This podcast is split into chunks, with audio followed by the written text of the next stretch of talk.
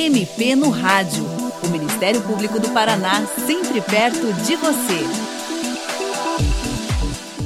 Novembro é o mês nacional do júri para o sistema de justiça. Na ocasião, a partir de portaria do Conselho Nacional de Justiça, é promovido durante todo o mês, em todo o país, um esforço para a realização de julgamentos de crimes dolosos contra a vida. Para falar sobre esse tema, o MP no Rádio recebe o promotor de justiça Rodrigo Otávio Mazur Casagrande, do Ministério Público do Paraná. Doutor Rodrigo, o Tribunal do Júri julga apenas crimes dolosos, ou seja, intencionais, contra a vida, como assassinato, aborto, infanticídio, incentivo ou apoio ao suicídio, certo? Perfeito. Por que, que esses crimes são julgados em um sistema diferente e não como todos os outros? Foi uma opção do Constituinte, na Constituição de 88, no capítulo referente aos direitos e garantias individuais, no artigo 5 o Constituinte colocou o Tribunal do Júri como competente para julgar os crimes dolosos contra a vida, os crimes intencionais em que o indivíduo quer ou assume o risco do resultado. é importante que se diga o seguinte: pela Constituição de 88, o Tribunal do Júri foi elevado à categoria de cláusula pétrea, ou seja, essa competência mínima que é o julgamento dos crimes dolosos contra a vida não pode ser abolida. Eventualmente pode ser aumentada essa competência, eu inclusive defendo esse aumento, mas jamais abolido o Tribunal do Júri porque se trata trata de uma cláusula pétrea, ou seja, o legislador não pode suprimir ou abolir o tribunal do júri. Uma possível ampliação que o senhor defende seria para julgar outros tipos de crimes, outros... como acontece, por exemplo, nos Estados Unidos, em que quase todo crime vai para o júri. Perfeito. Nos Estados Unidos, causas cíveis, inclusive, são de competência do tribunal do júri. Eu defendo, inclusive,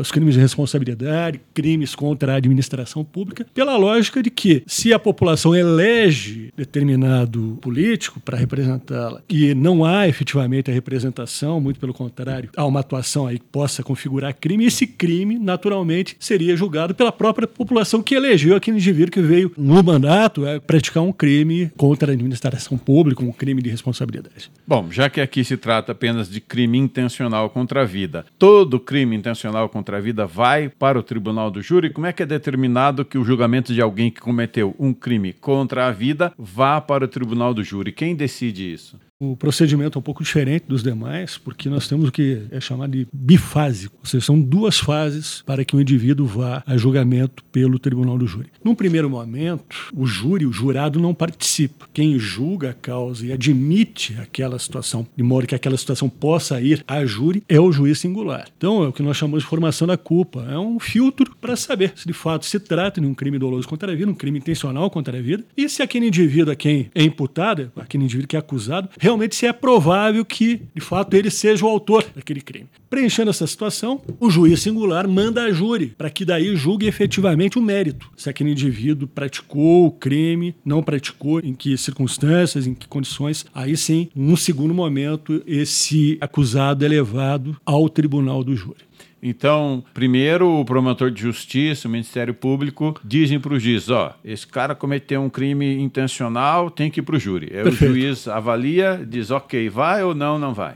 Nós temos um inquérito, que é uma investigação policial. A partir do inquérito é oferecida uma denúncia, que é aquela peça que dá início à ação penal, o processo. E nessa primeira fase do rito escalonado, como nós falamos, ou bifásico, se apura se há realmente a existência de um crime doloso contra a vida e se há o chamado indício suficiente de autoria. Se há a probabilidade que aquele indivíduo que é acusado, de fato, praticou o crime doloso contra a vida em regra homicídios. Né? E aí, a partir disso, o juiz singular encaminha aquela causa para o tribunal do júri. E como é que é estabelecida a pena de uma pessoa condenada no tribunal do júri? Vai lá para o tribunal, tem todo aquele procedimento e consideram que ele é culpado. Quem diz quanto é a pena dele? É o juiz? São os jurados? Como é que fica isso? Isso compete ao juiz. Cabe ao juiz singular, o presidente daquela sessão de julgamento, o júri decide a causa, dá o chamado veredito, que vem de vereditum, dizer a verdade, e aí o juiz, a partir da decisão do júri, se for uma decisão, um veredito condenatório, a partir daqueles parâmetros, ou seja, com base no Código Penal, tem uma pena máxima, uma pena mínima, o juiz calcula a pena, considerando uma série de fatores, circunstâncias, se o indivíduo é reincidente, se é primário, como aconteceu o crime, as consequências, o comportamento da vítima, uma série de fatores que levam o juiz a determinar a chamada pena ou punição pelo crime doloso contra a vida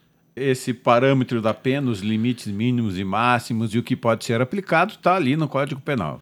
sempre no Código Penal, homicídio simples, 6 a 20 anos, e o chamado homicídio qualificado, dependendo da circunstância em que ocorre o homicídio, e eu falo aqui em homicídio porque 95% dos crimes dolosos contra a vida que vão a júri são assassinatos, homicídios, quando é um homicídio qualificado de 12 a 30 anos a pena intermediária entre os 12 e 30, o juiz vai dizer, não, foi mais grave, foi menos grave, tais circunstâncias assim, é tal pena. É a individualização da pena. Cada caso é um caso e a partir daquela situação que o juiz, com base no crime em si, no próprio acusado, aquele que será apenado, como nós falamos, o juiz define a pena. Doutor Rodrigo, os julgamentos no Tribunal do Júri são abertos? Qualquer pessoa pode assistir? Essa é a ideia fundamental do júri, como, aliás, em regra, toda a audiência. Né? Mas o júri, em particular, as portas ficam abertas, é público. Hoje, inclusive, a depender do juiz, a sessão de julgamento pelo júri é transmitida pelo YouTube. Nós temos o canal do Tribunal de Justiça, então qualquer um pode acessar. E, inclusive, dependendo do juiz, a transmissão conta até com chat. A conversa em tempo real pelos espectadores ali, a respeito comentando júri, críticas, elogios, comentários a respeito, em tempo real isso.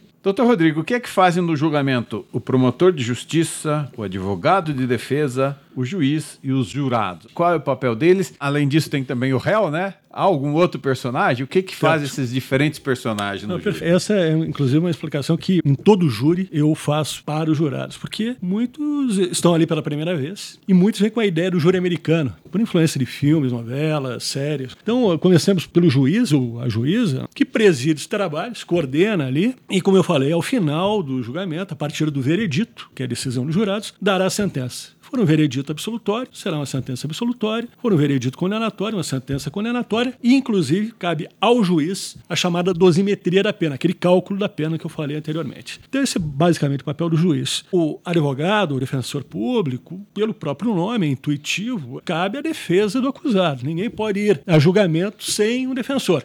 É muito importante que se diga que o advogado não se confunde com o cliente e o defensor público com o assistido. É uma garantia a todos para que realmente haja um julgamento justo. Eu sempre digo quanto mais defesa, mais legítimo é o veredito. Então, essa é a ideia da defesa. Há um compromisso ali com o acusado.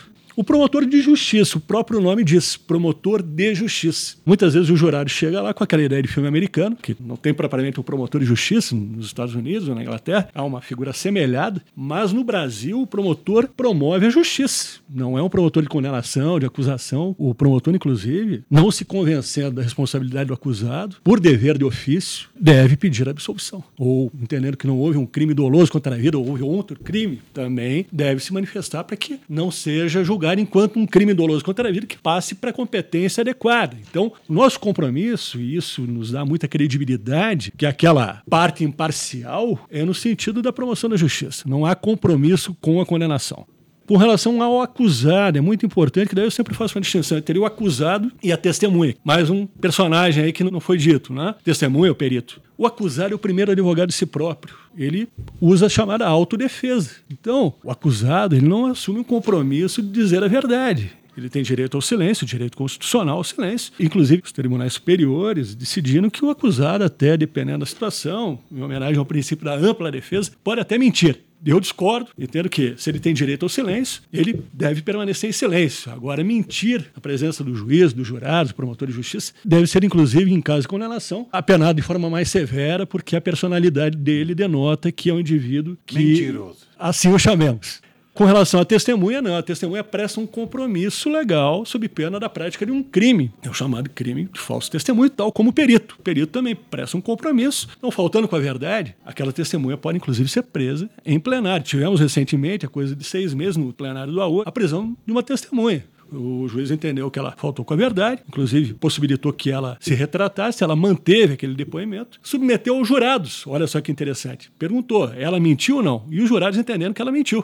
Ah, os jurados julgaram até isso. Também é essa admissão aí desse crime de falso testemunho. E com base nisso, o juiz deu voz de prisão. Ela foi presa em flagrante, saiu presa em companhia daqueles que foram condenados por um homicídio. Outro aspecto importante, em relação ao acusado, diferentemente do sistema anglo-saxão, lá o indivíduo tem a opção de ser interrogado ou não ser interrogado. E caso ele opte pelo interrogatório, caso ele minta, ele pratica o crime de perjúrio, que é esse crime do falso testemunho. No Brasil, não. Em homenagem ao princípio da autodefesa, o indivíduo pode até mentir.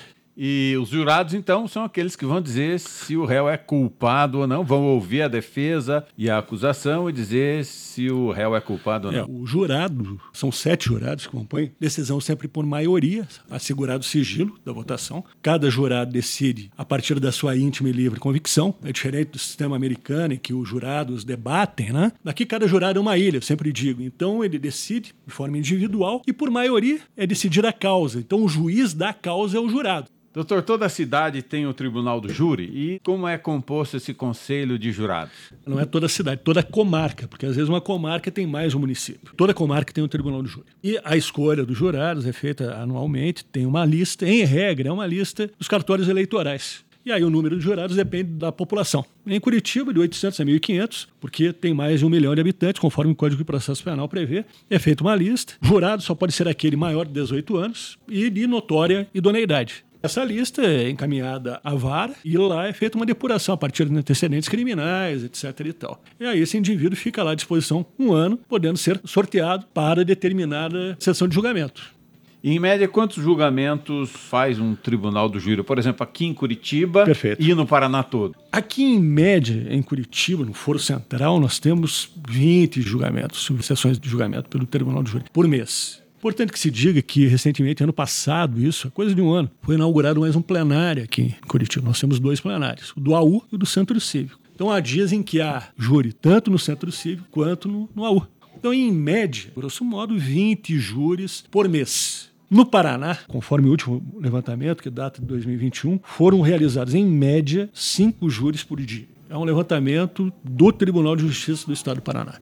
E doutor, como é que o promotor se prepara para atuar num julgamento no tribunal do júri? Quais são as habilidades necessárias para ser um bom promotor de justiça no júri? É, eu acho que a palavra-chave para o promotor do, do júri, promotor de justiça, é o comprometimento. Então é o estudo, a preparação. O estudo ele é realmente muito necessário, estudo exaustivo, uma leitura, releitura. Eu tenho por hábito ler um processo quatro e cinco vezes na preparação para o júri. Esse comprometimento toma final de semana, feriados, noites, né? Então, realmente esse comprometimento é algo que certamente resultará numa atuação adequada no tribunal do júri. Com relação a habilidades, me parece que o júri também é cumulativo, é prática, é experiência. Quanto mais júris você fizer, atuar, melhor você vai se adequando, vai se moldando, vai criando criando seu próprio estilo. Né? No júri não, não há como se imitar alguém. Você vai ter que criar seu estilo próprio porque é impossível você decorar a leitura, às vezes, apenas não, não é recomendável. Você tem que improvisar, você tem que ter um roteiro importante também que se diga, até porque a administração do tempo no tribunal do júri é importante. E é tudo ali feito oralmente, né? É oralmente, é o princípio da oralidade ali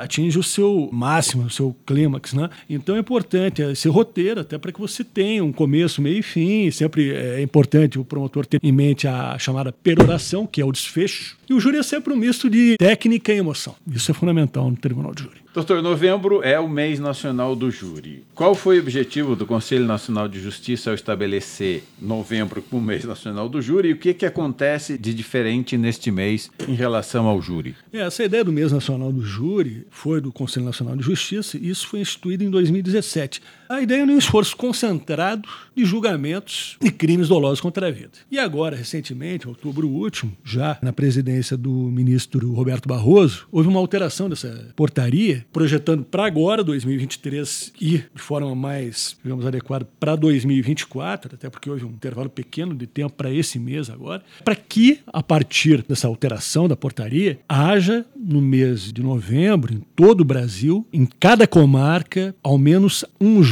em cada dia útil nesse mês de novembro. E é importante também que se diga que o esforço concentrado não é apenas de sessões de julgamento no tribunal do júri, mas também, em segundo grau, o julgamento de recursos referentes a ações penais e crimes dolosos contra a vida. Então é uma ação tanto em primeiro grau, nos julgamentos pelo júri propriamente, mas também de recursos relacionados a essas ações penais. Pelo que o senhor disse, importante, né? Já que nós temos uma média de cinco por dia no Paraná, os crimes estão acontecendo. É até um número que nos leva a uma reflexão, porque cada júri corresponde a uma vida. Um homicídio consumado, um atentado. Então houve ali um atentado contra a vida, que é o bem fundamental. A vida é o genoma de todos os demais direitos, né? Então a vida, eu sempre digo no júri, que é o único bem que não se restitui. Daí a importância do tribunal do júri e do julgamento dos crimes dolosos contra a vida, que atentam diretamente contra esse bem primordial, fundamental, sem o qual não há liberdade, não há honra, os demais direitos com todos prejudicados sem a vida. Doutor Rodrigo, muito grato pela sua participação no programa de hoje. E você, ouvinte, também pode participar do MP no Rádio. Envie seus comentários e sugestões pelo e-mail mpnoradio.mppr.mp.br ou pelo telefone 41 3250 4469. O programa desta semana teve produção, apresentação e edição de Tomás Barreiros. Até a próxima! Você ouviu MP no Rádio, uma produção da Assessoria de Comunicação do Ministério Público do Paraná.